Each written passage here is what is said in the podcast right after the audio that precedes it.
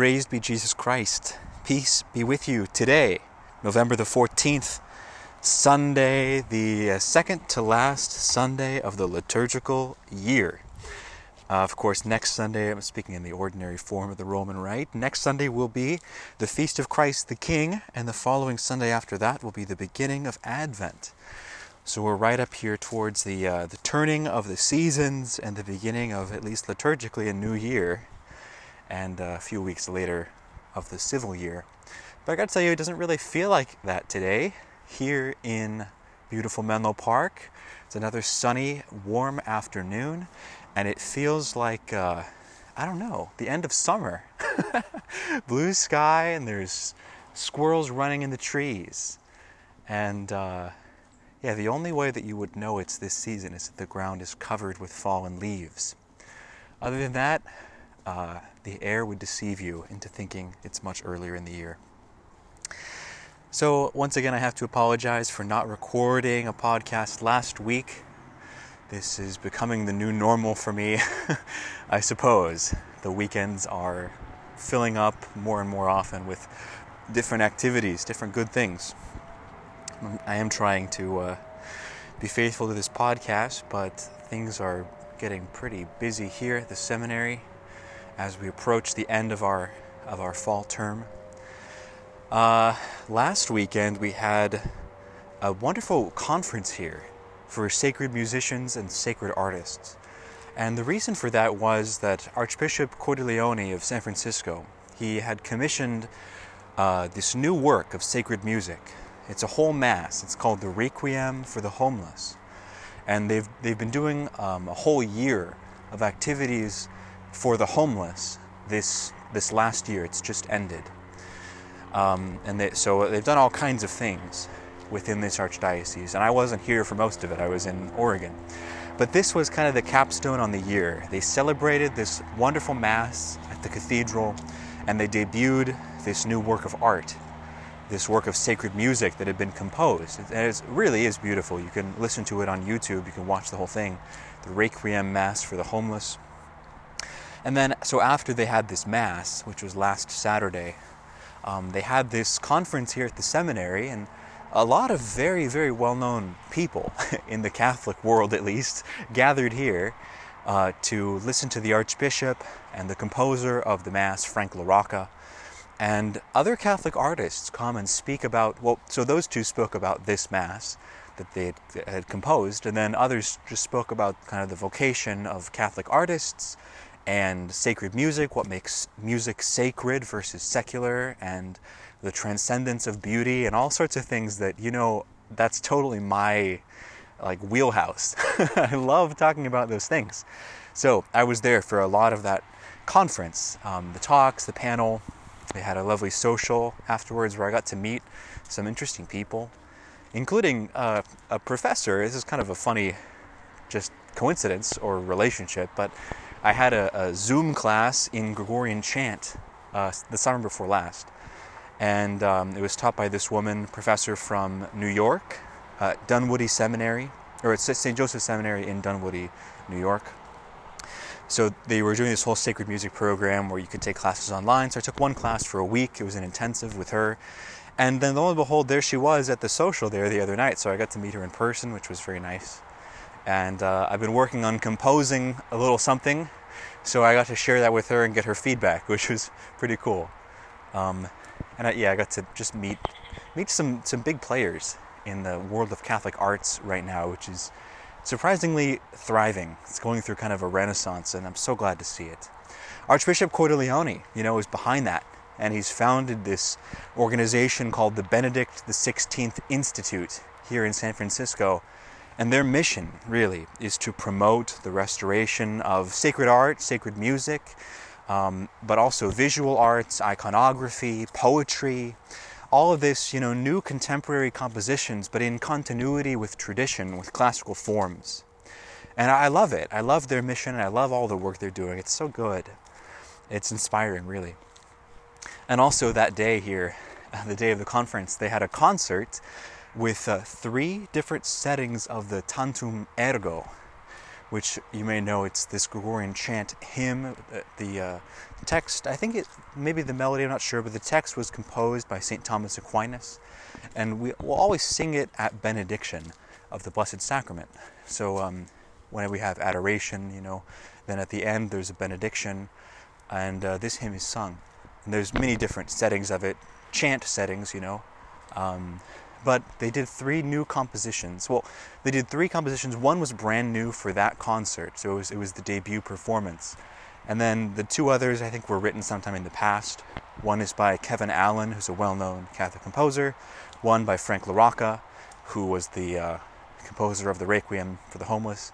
And the third one, I forget his name, Bobby Robert um, something, and he's a local composer here in San Francisco, Catholic guy, and uh, wrote a very, very beautiful setting.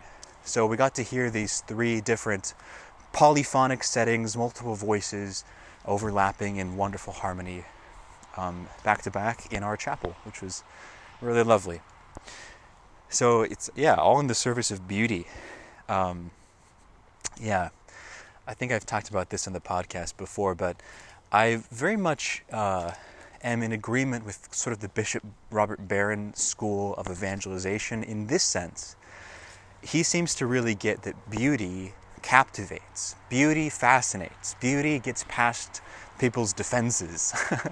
you know, uh, truth in our day, it's kind of difficult to make a beginning just simply by arguing on the basis of truth or trying to argue to the truth.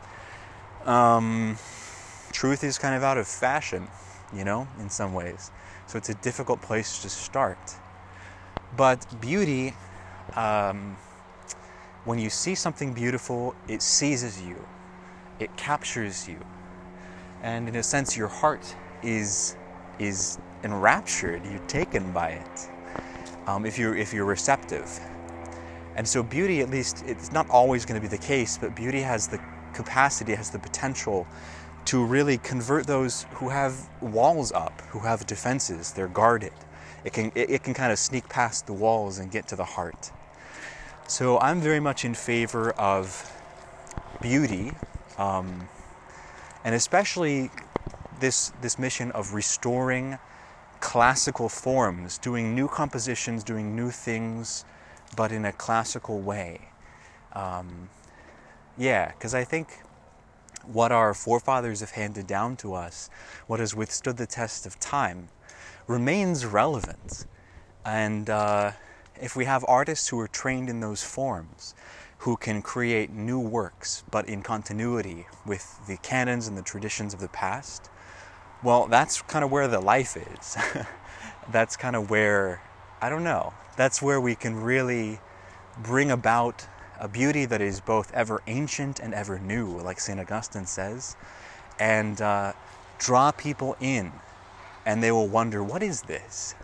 They, when you hear uh, a, one of these tantum ergo settings, for example, that we heard the other night, or you see a beautiful icon, or you hear a, a haunting piece of poetry, a verse or something, you know, or you, uh, if you heard this music of the Requiem Mass, you might not know anything about the Catholic Church, but you hear that and wonder, what is this? And heart will cry out, deep will speak unto deep.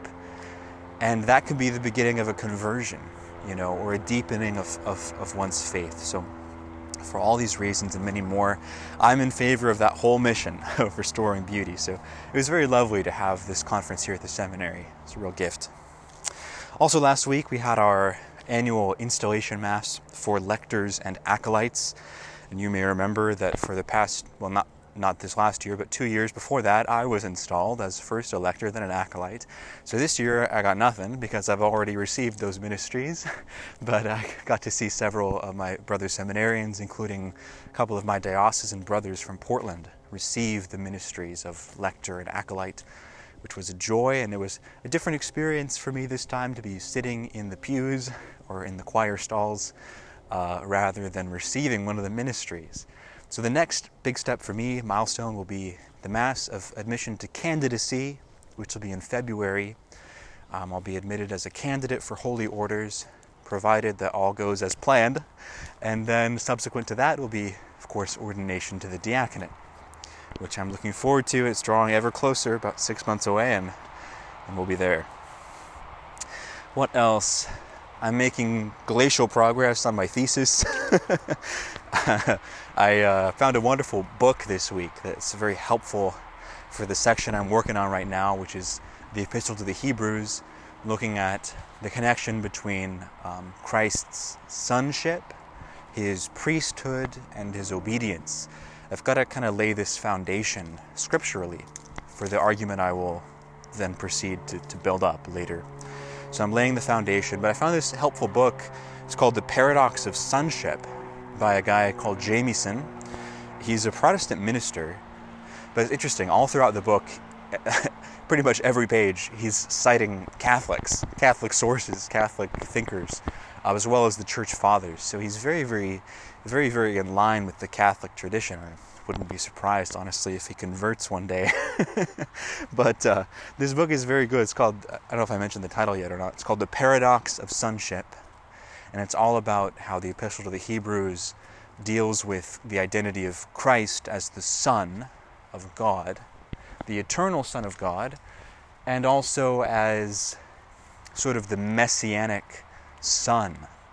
And he's advancing a um, kind of a, an, an answer, really, to this scholarly question of in the beginning of the Epistle to the Hebrews, where it says Christ um, inherits a name. You know, he uh, ascends into heaven, he's exalted, sits at the right hand of the Father, and it says he's exalted above all the angels, just as much as the name he has received is more glorious than theirs. So, what's the name that he receives? This is an interesting question. And Jamieson at least thinks that the name is Son. But you have to be careful with that because, of course, Jesus eternally is the Son of God. So we're clearly not saying that he wasn't the Son before and he becomes the Son later. So you have to distinguish two senses of the word Son. On the one hand, he is the Son from all eternity, the Son of God. On the other hand, he becomes the messianic Son in the sense of he inherits this office, um, which the psalmist talks about. There's the Psalms where, you know, uh, God says, for example, um, I shall be a father to him, and he shall be a son to me. And he's speaking about the heir of David, the Messiah who will later come. So Jesus comes to earth. He's the eternal Son of God, um, clothed in human flesh, made uh, a partaker in our nature. And uh, at one point, Jamieson makes a Lord of the Rings analogy that I really like. he says Jesus comes to earth like Aragorn, um, wandering through the wilds of Middle Earth. He is the heir. I mean, he is the rightful king of Gondor. But he's not the king yet. He's not the king until everything is completely accomplished and Sauron is defeated, and then they come out out of the gates to him and crown him and welcome him in. So it's a bit like that with Christ. He's the eternal Son of God. He is the Son, like no question. He is the Son. But then he comes into earth, and throughout his whole earthly ministry and everything, um, he is sort of the Messiah in waiting. He's the Messiah, like in secret, uh, until he's accomplished his death and resurrection, and he's exalted into heaven, and then he inherits the name of Son in the sense of the Messianic Son because he's accomplished his victory, he's accomplished his mission, and now he's crowned and he sits down at the right hand of the Father, and he's inherited the name more glorious than all the angels. So it's an interesting argument and there's I have a few minor little quibbles with it, but pretty much I, I accept it. So it, that, finding that book was a real stroke of luck, or really of God's providence providing this for me. I read it in a single night, and it, it lit a fire in me to really start writing. So yesterday I wrote about three pages of my thesis. Not a huge amount of progress, but you know, little by little, we're gonna get there. And then, um, oh yeah, this morning we had a beautiful Byzantine Divine Liturgy here at the seminary. I was the, uh, the lector for that, so I sang the reading, and it's very lovely. You know, um, it's good to have that liturgy here at St. Patrick's. And little by little, every time we have it, it's getting a little bit better. Our choir's getting better. We're getting more used to it. I'm getting more used to it. Of course, you know, I've uh, attended it many times at the Russian church in San Francisco, where my spiritual director is the pastor there. So I got to know the Divine Liturgy reasonably well. the way that we celebrate it at the seminary is a little bit different, but I'm getting into the rhythm of that now as well. And so every time we get to have it, it's just really a gift. I love to celebrate that liturgy because it's so prayerful. Um, the repetition of the chants and the way that they each one leads into the next. It's just this unbroken song of praise from beginning to end, and it's really beautiful. So, if you've never experienced a Byzantine Divine Liturgy, I hope one day that you get a chance. And I wish more of our seminarians would come to it, honestly. There's just a small handful of us who come to this. The rest will go to the earlier Mass, the normal Mass, you know. And uh, of course, it doesn't help that we have the Divine Liturgy at the same time as brunch. So, guys really have to make a sacrifice to come to it, but it is worth it. Um, and I wish some would come at least just once to you know to see it, to hear what it's like. But anyway, I digress. All right, so that's what's new with me. So that's you know you get a sense of what's been going on, and uh, yeah, I hope I hope to produce a podcast again next week and get back onto the weekly rhythm, but I'm going to just hold short from making a promise about that just yet uh, because things have been moving at such a, a rapid pace. So, enough about that. Let's talk a little bit about The Hobbit since we are now two weeks into this wonderful work.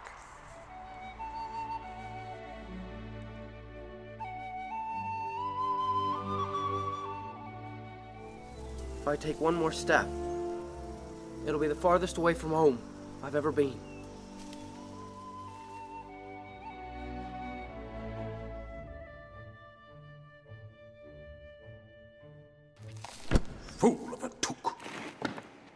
Throw yourself in next time and rid us of your stupidity.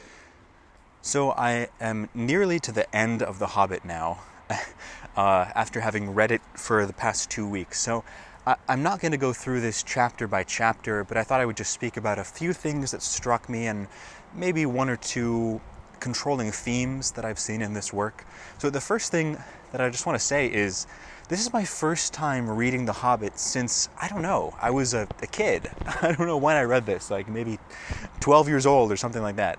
And I have not been back to it. And guys, I didn't even realize it. I just figured, I don't know, I presumed that I had read this sometime recently, and I, I, think the reason I think the reason I thought that is because I watched the new Peter Jackson Hobbit movies when they came out, and so I kind of thought, well, I, you know, I, I know this story, and I do. I, I knew the shape of the story that the dwarves Gandalf comes, he brings the dwarves, and Bilbo gets dragged off kind of on this adventure, and they meet the trolls, and then they get kidnapped by goblins, and he meets Gollum, and then you know spiders, and finally they make it to the mountain, and I didn't really remember how it ended, and I won't talk about that yet because we're not there yet in the reading schedule, but I did kind of have the shape of the story in mind.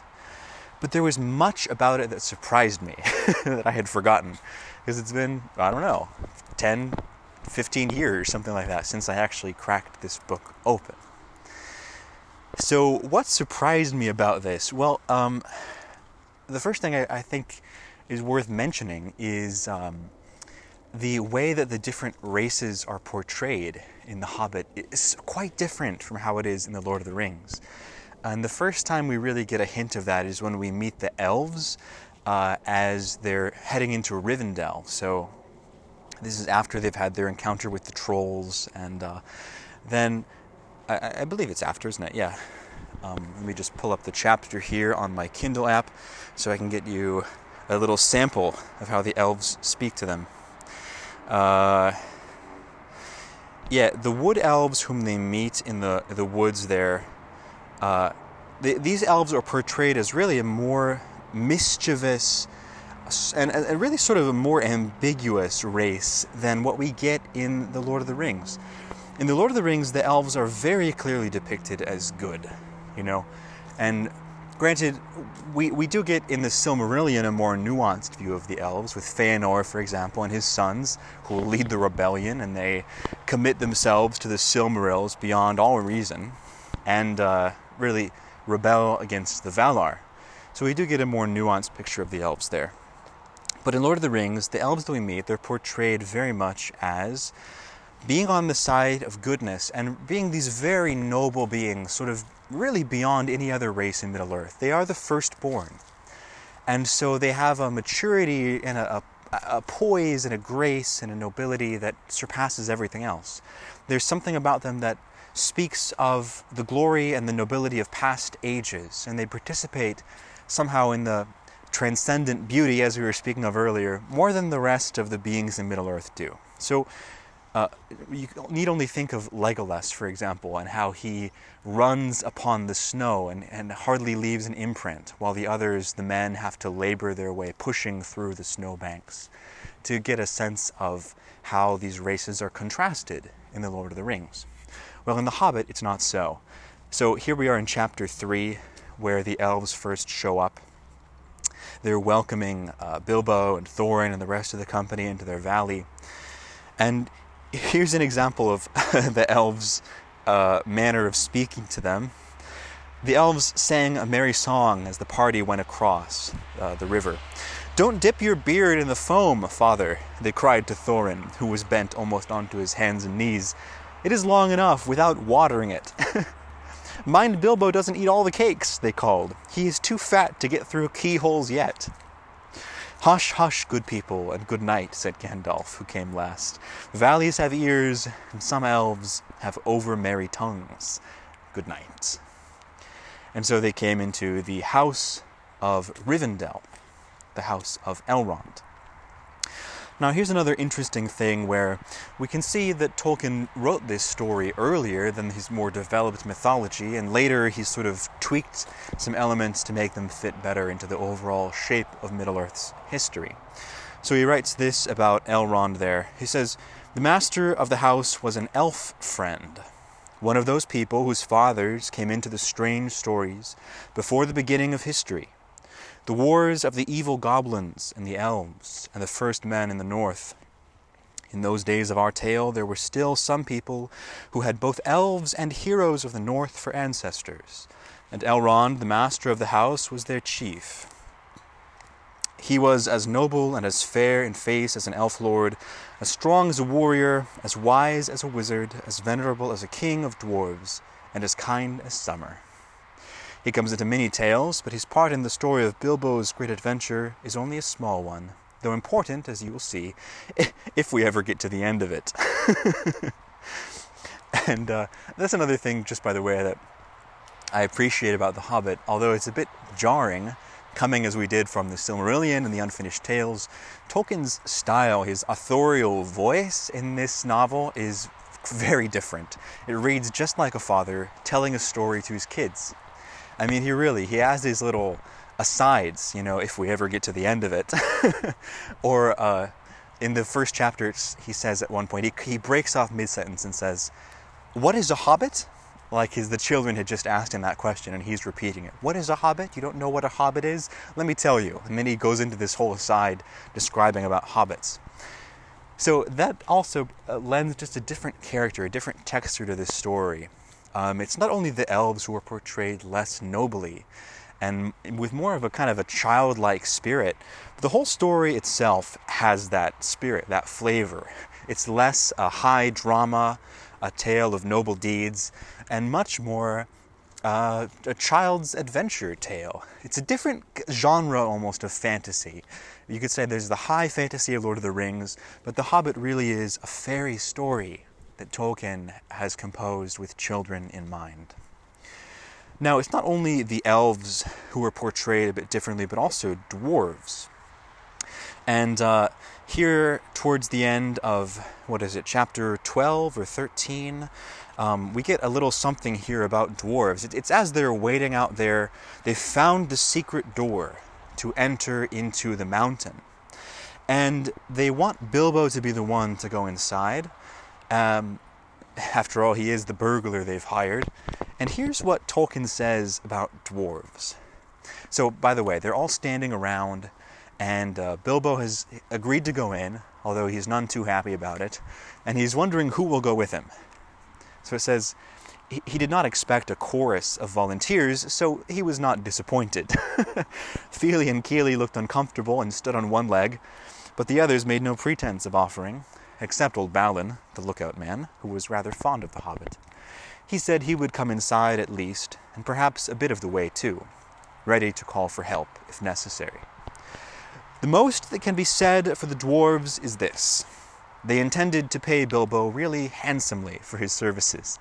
They had brought him to do a nasty job for them, and they did not mind the poor little fellow doing it if he would, but they would all have done their best to get him out of trouble if he got into it, as they did in the case of the trolls at the beginning of their adventures, before they had any particular reasons for being grateful to him.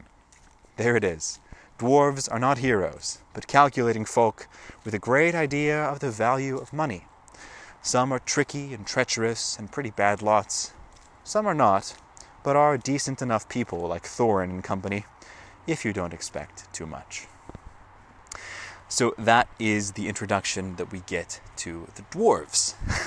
well, I shouldn't say introduction, we've already known them for the whole story, but that's this is the first time we kind of get this little authorial parenthesis where he describes the character of their race in general. And on the whole, the picture is not too flattering. Some of them, he basically says, some of them are not too bad. but on the whole, they are pretty concerned with money and they're self serving and not particularly brave. Not a race of heroes. Of course, the Lord of the Rings goes to prove that wrong with. Uh, at least at least show there's an exception if that's the general rule with uh, what's his name Gimli Gloin's son and Gloin we get to know a little bit in this story as a member of Thorin's company now the other thing worth mentioning is uh, goblins of course goblins don't come into the rest of the legendarium at all Lord of the Rings or Silmarillion or whatever uh, we hear time and again about orcs even from the earliest stories of the first age Sauron has created orcs by warping and twisting elves to make them his own dark servants. But this particular word, goblins, I mean, we don't get this anywhere else. So now the way that I'm interpreting this, and I think this is correct, is that goblins are just a type of orc, um, maybe kind of a lower, you know what I mean, a lower class of orc who are sort of out living on their own. They're not directly in the service of Sauron or uh, Saruman, still less. So they're, they're kind of their own little society, probably maybe descended from orcs, I don't know. But so they live on their own in the mountains, belonging to the same race, but distinct enough to have their own name. I think that's kind of the idea behind the goblins. Nevertheless, in this uh, story of The Hobbit, we don't meet any orcs, we only meet goblins. And uh, the goblins also, I would say, while the elves are a little bit less noble uh, in The Hobbit than in Lord of the Rings, the goblins are mm, not more noble, but maybe just a little bit less horrible than the orcs in Lord of the Rings. They're not portrayed as, I don't know, so degenerate as the orcs are. Uh, to be sure, you wouldn't want to come across them. They live in the depths of the mountains and they're a pretty bad lot overall.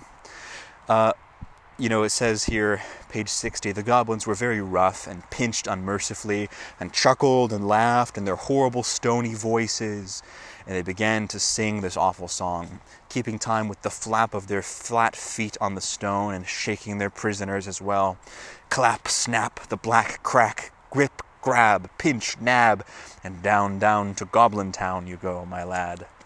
This just gives you a, a little glimpse of the goblins. I mean, it's it's in keeping with the overall flavor of the story again because these goblins are like the uh, villains in a children's story or a child's nightmare.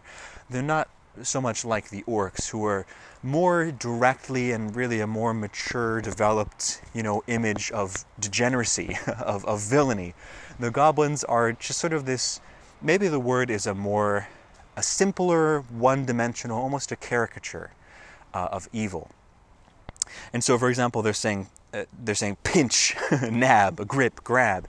You wouldn't ever hear orcs singing songs like that. In fact, I don't think the orcs in Lord of the Rings really sing at all. So maybe this is part of my sense of why the goblins are a little bit more harmless than the orcs are, because in the Lord of the Rings, only the good races sing. The elves sing, hobbits sing, even dwarves sing. Uh, orcs don't sing. Saruman doesn't sing. He's too concerned with high and mighty things for that. Sauron certainly doesn't sing, you know. So the good races who are more or less uncorrupted uh, sing, and, and the fact of their singing goes to show us that they're good, you know. Uh, so the fact that the goblins sing to me indicates that, well, yeah, they're pretty bad and you don't want to fall into their captivity. Mm, I don't know. They're not quite so bad as all that, as all that other lot, the orcs who were serving Sauron and so on. Okay, so that's my recap of the races in, in The Hobbit. Oh, and the other thing that comes to mind too, I just noticed this uh, yesterday as I read a couple chapters to get caught up last night. And I realized when they make it to Lake Town, uh, which is, let me see, chapter 10, um, that's the first time we meet any human beings in the whole story. So there's uh, 19 chapters total, so it's a little more than halfway through the story before we come across any human beings, any men at all. Up to that point, it's just hobbits, dwarves, elves, goblins, and Gandalf, who looks like a, a man at least, but he's, we know he's actually one of the Maiar, one of these angelic spirits sent from Valinor. So I thought that was interesting as well, just because of maybe the genre of The Hobbit as fairy story. Um, you know, typically the conceit with a fairy story is you get a child who somehow falls into fairyland who gets drawn in. And so, as the, the reader, you get to.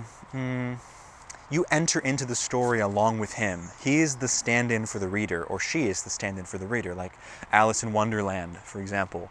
Get, uh, Alice falls into Wonderland, and so everything's new to Alice, uh, just like it's new to us, and we experience it as new through that character. Well, everything is kind of new to Bilbo, but Bilbo is not a human being. He's not a human boy or girl. He is himself uh, one of these fantastic races, and he belongs in fairyland, quote unquote, in Middle Earth. So it's, it's interesting, interesting to me that Bilbo is kind of the stand in for the reader, we experience everything through Bilbo's eyes. Um, excuse me, I want to make sure that I didn't cause an audio problem just now. Just testing, testing. Okay. I think I accidentally switched the, uh, the little switch on the side of my phone off and on. Just uh, habitually was playing with it. So hopefully that didn't cut out the sound there for a minute. But as I was saying, I think it's interesting that we experience this story from Bilbo's perspective, precisely because he's a hobbit and he's the hero. And uh, he's not he's not a human being. Humans play really a peripheral role in the whole thing. They come up in Lake Town. Of course, it, it ends up being a human who kills Smaug, which is uh, a great feat. It's no small thing. But as far as the story is concerned, it's actually not that important. The killing of Smaug, the dwarves and Bilbo are not involved in it at all. They're away in the mountain.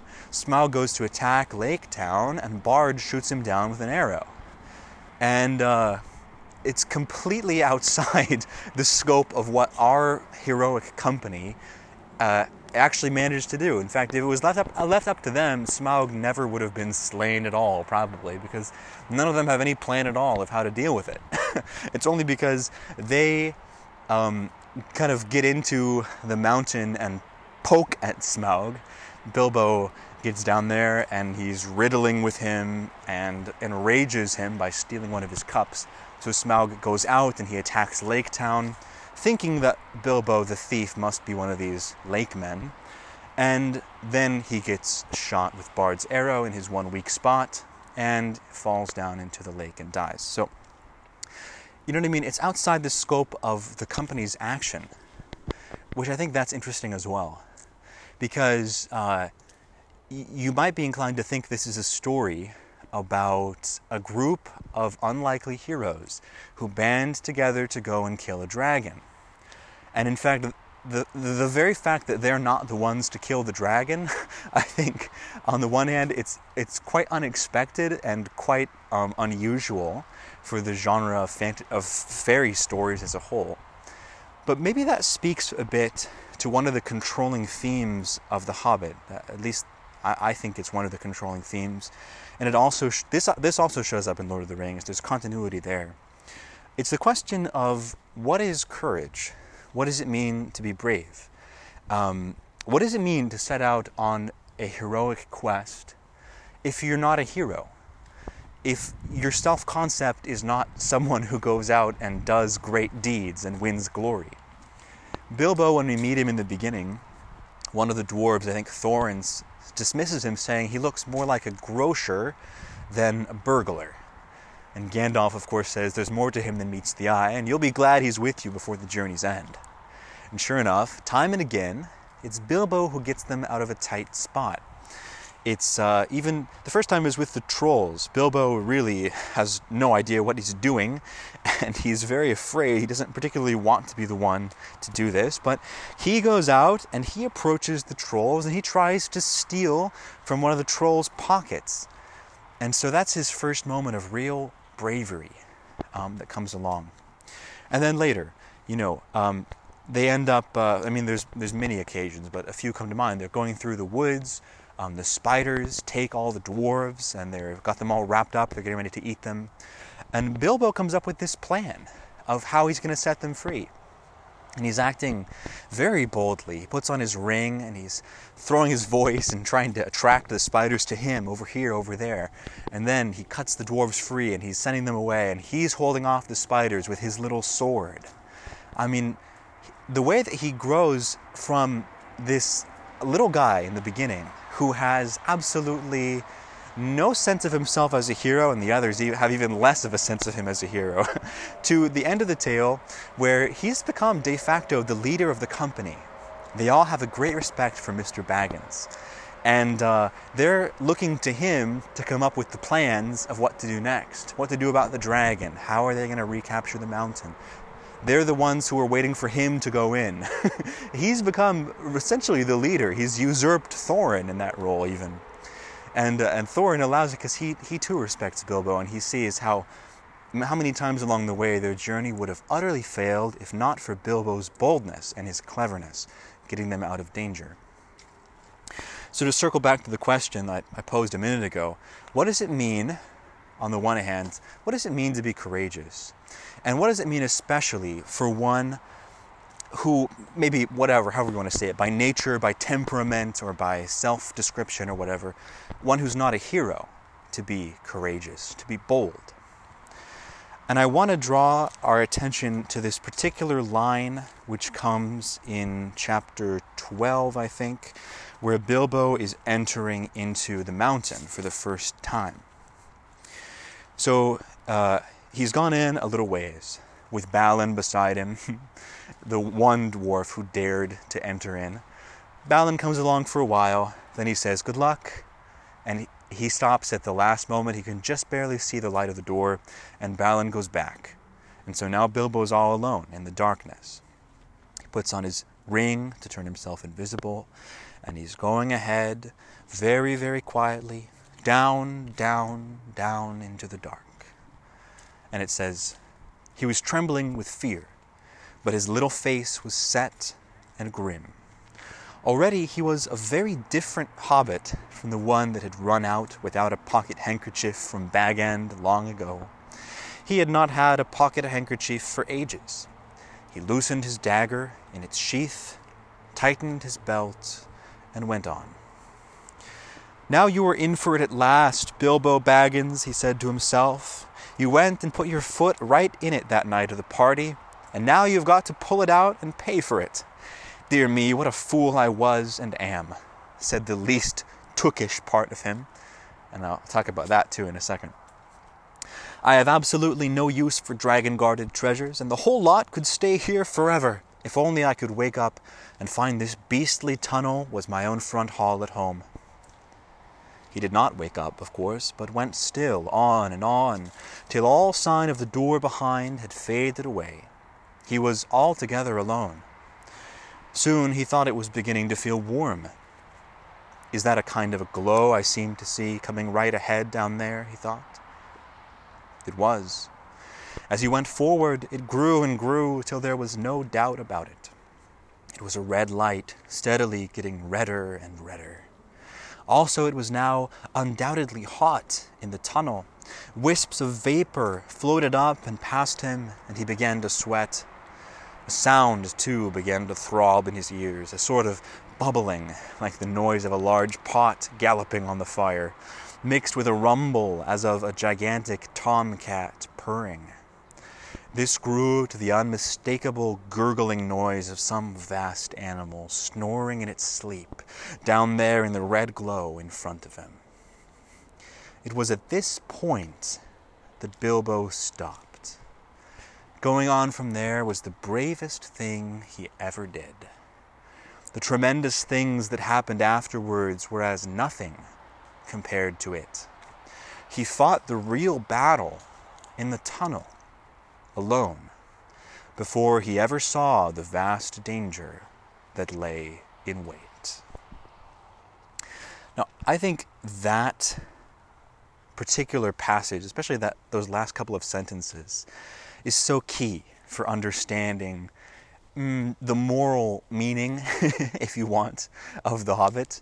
And as always, I'll put my disclaimer here just to uh, make sure that Tolkien's not cross with me wherever he is in eternal life, I hope. That, uh, of course, this is not an allegory, and so this, you know, well, enough said about that. We've talked allegory to death. But nevertheless, the story does, I think, have a moral meaning and there's moral truths to be drawn out of it. Um, and this is one of them, I think. We can take Bilbo here as an example, where he's in the tunnel all alone. He's he hears and he, f- he feels and even sort of smells the dragon coming down there, uh, the dragon further down in the depths of the mountain, and he stops there. He's seized with fear, and there he fights the battle with himself, and he chooses to go on. That's what it means to be brave. And I don't care if you're a hero or you're a hobbit. That's what it means to be brave, to conquer yourself and to go on. Particularly when it's it's up to you. And there's another scene I want to point to. It's when all the hobbit, all the dwarves have been taken captive by the king of the wood elves and thrown in prison. Bilbo has just barely managed to sneak into the house of the wood king and uh, he's got his ring on and he's living invisibly, um, evading the elves. They don't know he's there, and he's stealing a little food, just tries trying to survive. He says, I'm like a burglar that can't get away, but must go on miserably burgling the same house day after day. This is the dreariest and dullest part of all this wretched, tiresome, uncomfortable adventure. I wish I was back in my hobbit hole by my own warm fireside with the lamp shining. He often wished, too, that he could get a message for help sent to the wizard, but that, of course, was quite impossible, and he soon realized that if anything was to be done, it would have to be done by Mr. Baggins, alone and unaided. And so that's precisely what Bilbo does. Uh, once he's realized that and he stopped feeling sorry for himself and wishing he was back home, then he begins to come up with a plan. And when he sees an opportunity, he puts it into action. It's a great risk. But because of him, the dwarves are all set free and they carry on with their quest.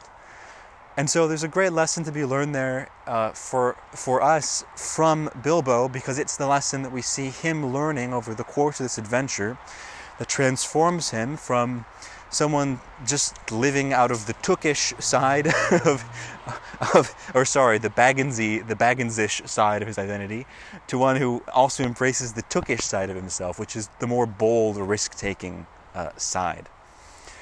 And so that, that's the final point I think I want to touch on here. Early on in The Hobbit, and um, also uh, various points throughout the story, like we heard there at that brief moment when he's entering the mountain, um, there's this sense that so identity is passed down through the blood or genetically, or you know, you are uh, who your family is, and it's handed down to you.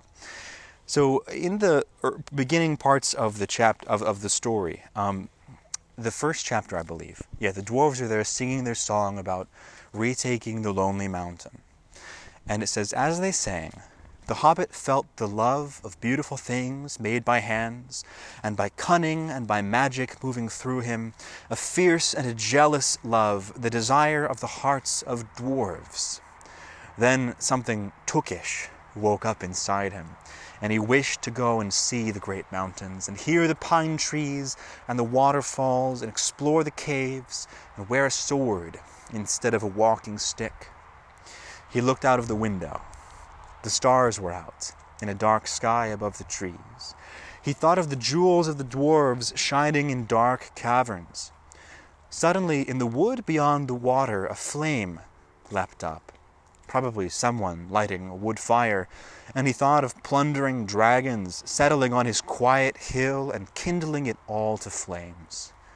He shuddered, and very quickly he was plain Mr. Baggins of Bag End Underhill again. So this that's just one example. There's many times where we get this reference to the Tookish part of Bilbo or the Bagginsy part. the Mr. Baggins of Bag End is a respectable hobbit who lives a quiet little life, a cozy little life. The Tookish part of him is the part that longs for adventure and to wear a sword and go into the caves and, you know, experience the wider world beyond the Shire. And uh, it's this part also which is associated with desire, like we get here, the love of beautiful things, uh, a fierce and a jealous love, very unhobbit like. and that, of course, is the spark that Gandalf detected in Bilbo, which we read about in the quest of Erebor at the end of the Unfinished Tales, which is why he picked him to go on the adventure in the first place. So, a question that we might ask is transposing this onto our own lives. Um, is it the case that only those who have a kind of a, a, spark buried within them will find it in themselves to be a hero in the moment when either they must act or nothing will be done? In other words, does everyone have the capacity to do that? Or is it only those who have some tookish part of themselves, even however deeply buried it might be, who have the capacity to stand up and to act when no one else can? I don't have an answer to that question uh, per se, but I think it's an interesting one that's worth pondering. Um, and perhaps th- this is the answer that I want to give. I think that uh, within within every soul there is a spark of tookishness. because think about it. I mean, just from our Christian anthropology, we are all made for God. And as uh, Saint um, uh, Saint Irenaeus says, the glory of God is man fully alive. Gloria Dei homo vivens. To be fully alive, which is more than just, you know, to live kind of a cozy life, a comfortable life. That's not bad. But to be fully alive incorporates the fullness of human experience, which includes, yeah, a fierce and a dangerous love, taking risks, uh, standing up and fighting where necessary for goodness and truth, pursuing good things, um, taking up a noble quest, even putting your life on the line for others uh, when called to do so uh, going into dark places to seek treasure. You know, I mean, there's many things that are that are uh, part of the full what it means to be fully alive in a, human way. And so, given that that's the case, given that the glory of God is man fully alive, and we're made for God's glory, therefore, I think everyone has buried within themselves this tookish side, this spark, if you will, because that's how God made us. Now, sometimes it might be very deeply buried indeed, uh, under feet upon feet of frozen soil. Nevertheless, I think the seed or the spark is there in everyone. But maybe you disagree, so I'd welcome uh, to hear your views on that very interesting question, particularly in light of the story. Um, because, of course, it, it, the way that Tolkien has written this story, it's very clear none of the other hobbits could do what Bilbo does, right? None of the other hobbits they might have brought along would have been half so helpful in a pinch as Mr. Bilbo Baggins.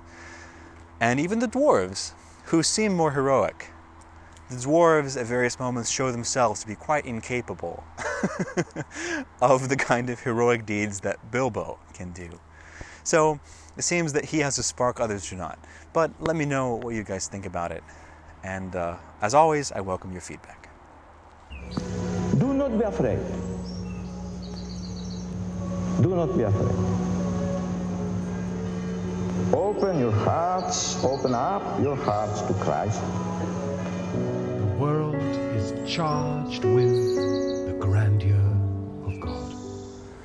All right. In these last minutes of the podcast, I want to speak to you a little bit about the liturgy. Surprise, surprise. I prepared a little uh, talk I was going to give to some altar servers this weekend, and in the end, it fell through. I didn't have to give it. But I did spend some time thinking about what I was going to say, so I thought I would just share it with you. Um, and it's based on the reading I've been doing from Hebrews, but also the book of Revelation. So I'm not going to give it to you as I would necessarily give it to children, but I'll just share with you some of the themes I've been thinking about. Uh, what I wanted to bring to the altar servers' minds, had I spoken to them, is that the earthly liturgy, the Mass, that we experience in the churches day after day, week after week, this liturgy is a living image, a living icon of another liturgy, a heavenly liturgy. So we have two stages there's earth and there's heaven. There's the church and there's the throne room of God, which is in eternity. Um, and something maybe worth saying here too is that, of course, the way that we speak about heaven is always analogical. Um, and so the images that we have when we talk about heaven fall far short of the reality, obviously.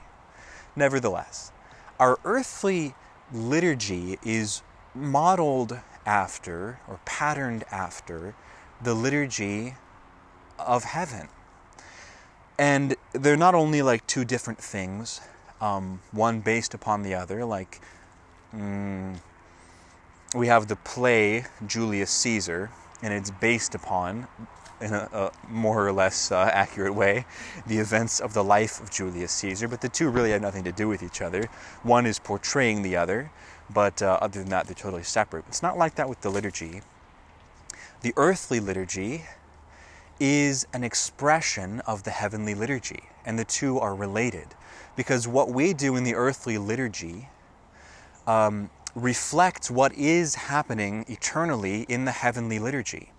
And as we do our thing in the earthly liturgy, in the church, the reality of the heavenly liturgy becomes present to us. It gets transmitted, it gets handed on to us, and we receive the reality of the heavenly liturgy through the earthly liturgy. So it's not only a, a living image or an, even a living icon, but it becomes like a conduit through which we receive heavenly things, divine things, through human means. So that's a way to think of the liturgy. Um, and so, so here, here's a question, just to ponder. There's different people playing different roles in the earthly liturgy. Uh, there's the priest, of course. There's the people, all the, the people gathered around. And there's also the ministers, the altar servers, and the lector, and the musicians, who each have their own roles to play. And we could expand it out even more and say there's the deacon and there's the bishop and etc. But we'll just stick to those kind of three categories the priest, the ministers, and the people. Now, in the heavenly liturgy, as it's described by St. John in the book of Revelation, at the center, God is seated upon his throne. And interestingly, in this book by Jamieson I've been reading for my thesis, um, there's a quote that says, In heaven, God alone sits. Everyone else is standing, ministering, but God alone sits.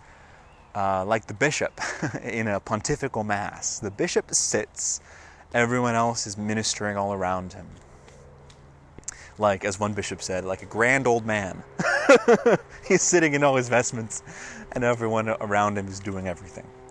So God in heaven is seated upon the throne and he is reigning with sovereignty uh, over, over all.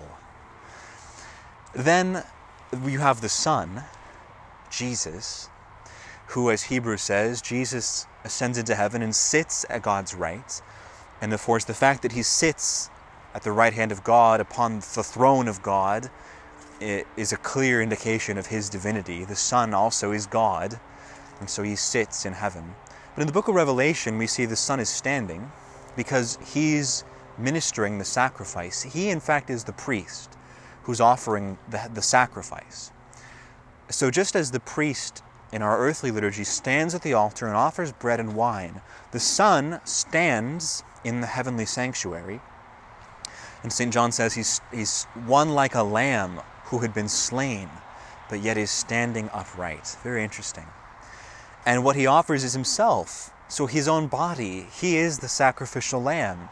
He offers his own flesh and blood, which is pierced for our sake upon the cross then enters into the heavenly sanctuary and offers back to the Father his humanity, the humanity he assumed for us, for our salvation, now given up for our sake, and he gives it to God as a perfect, spotless sacrifice. So, this is the Son who's administering the sacrifice. Then there's a multitude of saints all around the Father and the Son 144,000 saints who are standing and praising and worshiping God and the Lamb. They're singing their praises. And they're all stand and they have the name of God on their foreheads, which is very interesting. So these are the people who are marked by a special sign, who belong to God. They're marked with his stamp, with his seal and they're all gathered around and they're praising and they're worshiping and they're they're all kind of one. So this of course is the communion of saints. And in our earthly liturgy, it's the people who are standing about, like the Roman canon says, um, omnium circumstantium, which means all those who are standing around. These are the ones who are standing around the sacrifice and joining into it by their prayers and praises and their songs of worship. But then there's all these angels, thousands upon thousands, and myriads upon myriads of angels in the heavenly sanctuary. And Hebrews says that the angels are ministering spirits. So they do all these different things. So you have the cherubim, the highest angels, and they're standing right around the God and the Lamb, the Father and the Son, and they're singing the thrice holy hymn Holy, holy, holy. Lord God of hosts. Heaven and earth are full of your glory. Hosanna in the highest. So they're continually singing this song of praise. They're kind of leading the worship. And then other angels, some are offering incense. And the incense goes up before the throne of God, and it's mingled with the prayers of all the faithful people. And other angels, some of them are blowing trumpets, and some of them are kind of going down into the heavens and announcing the gospel to earth, announcing things so the angels are doing all these jobs. So uh, just like in our earthly liturgy, we have all these ministers, altar servers, yes, lectors, musicians, um, the thurifer offering the incense. The angels in heaven uh, are the, the corresponding ministers in the heavenly liturgy to the ministers in our earthly liturgy. So um, I would I would not have presented this in nearly so much detail to the altar servers, but what I intended to get across to them is in this liturgy of the Mass, in which we all play a part and we reflect something of the glories of heaven, you have a very special role. And likewise, all of you listening, if you have some role in the Mass, well, even if even if you don't have a ministering role, you have a very, very important role to play. But I'll get to that in a sec.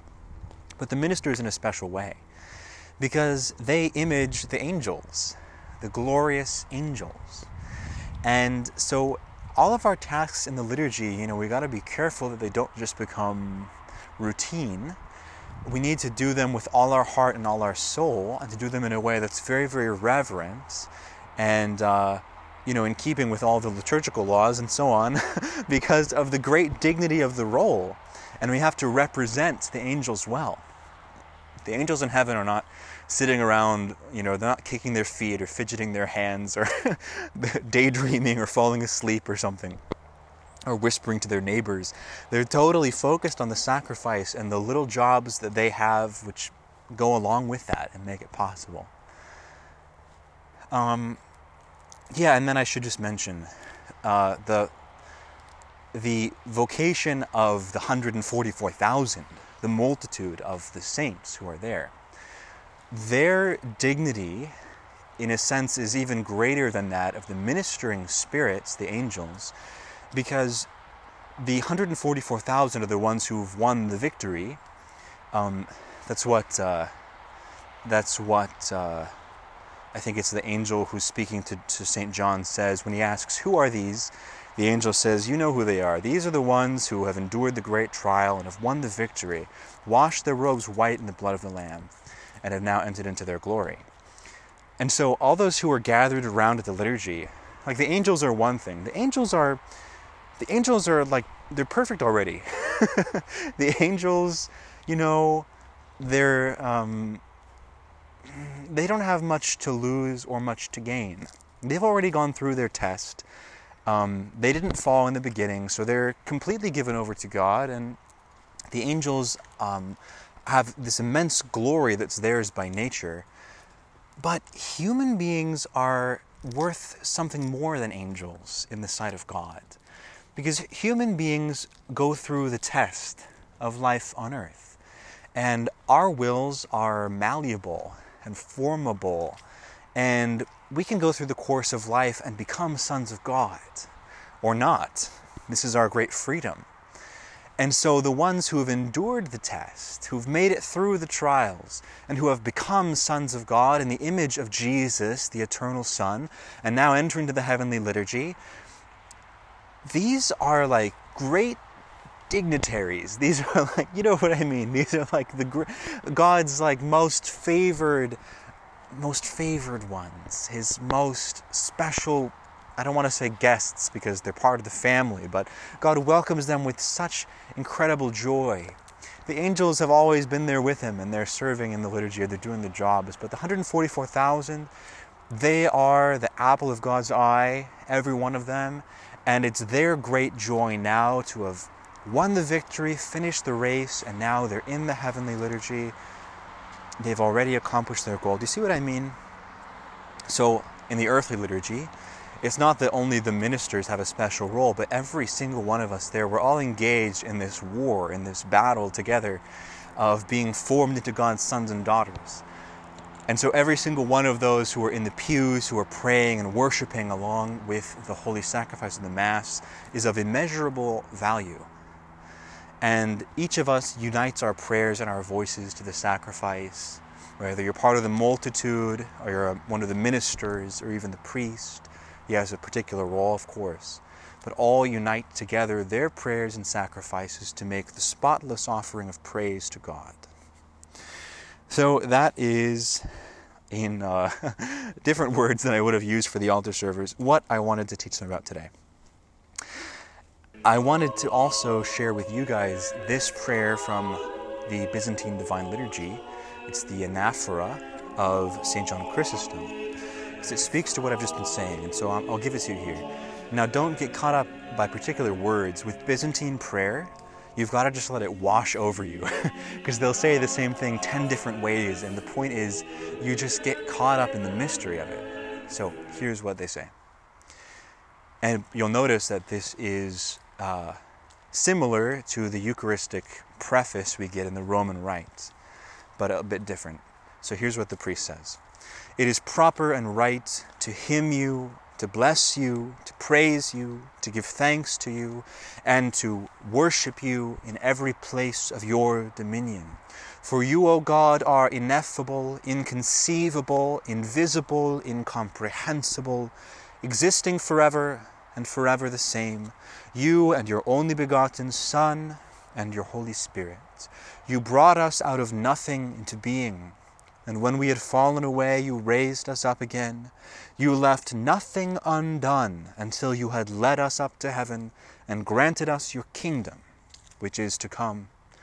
For all these things we thank you, and your only begotten Son, and your Holy Spirit, for all things we know and do not know, for blessings manifest and hidden that have been bestowed on us. We thank you also for this liturgy. Which you have deigned to receive from our hands, even though thousands of archangels and tens of thousands of angels stand around you, the cherubim and the seraphim, six winged, many eyed, soaring aloft upon their wings, singing the triumphal hymn, exclaiming, proclaiming, and saying. And then here begins Holy, holy, holy Lord God of hosts, etc. And then the prayer continues Together with these blessed powers, O Master, who loves mankind, we also exclaim and say, Holy are you, and most holy, you and your only begotten Son, and your Holy Spirit. Holy are you, and most holy, and sublime is your glory. And etc. It goes on and on like fireworks going up to God. Uh, but what I wanted to share in particular is that image. God is in heaven surrounded by all these angels, but He is most pleased to receive from us our earthly liturgy offered up as a sacrifice to Him.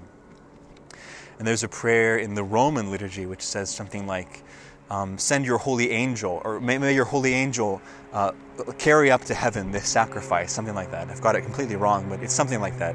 God, send an angel from heaven to come and collect this sacrifice and bring it up to your heavenly sanctuary. Um, so each, each of our different rites, in different ways, expresses this same idea that uh, God is just so delighted by our earthly liturgy. Even though He is in the glory of heaven, He has no need of it. He's delighted by it because He loves us and He wants for us to be united with Him forever. And this is the means that He has set up for us, even while we're on earth in exile, in this valley of tears, to participate in the eternal glory for which we were made. So, dear friends, I hope that this uh, stirs up in you a greater love and reverence for the holy sacrifice for the Mass, the divine liturgy, whether of the Roman Rite or the Eastern rites or whatever you may be attending in your own parishes. And uh, yeah, I think I'd better call it a day now. My voice is getting a little hoarse. But um, I pray that this Sunday is a blessed day of rest, Sabbath for each one of you, and that the week to come is filled with many graces.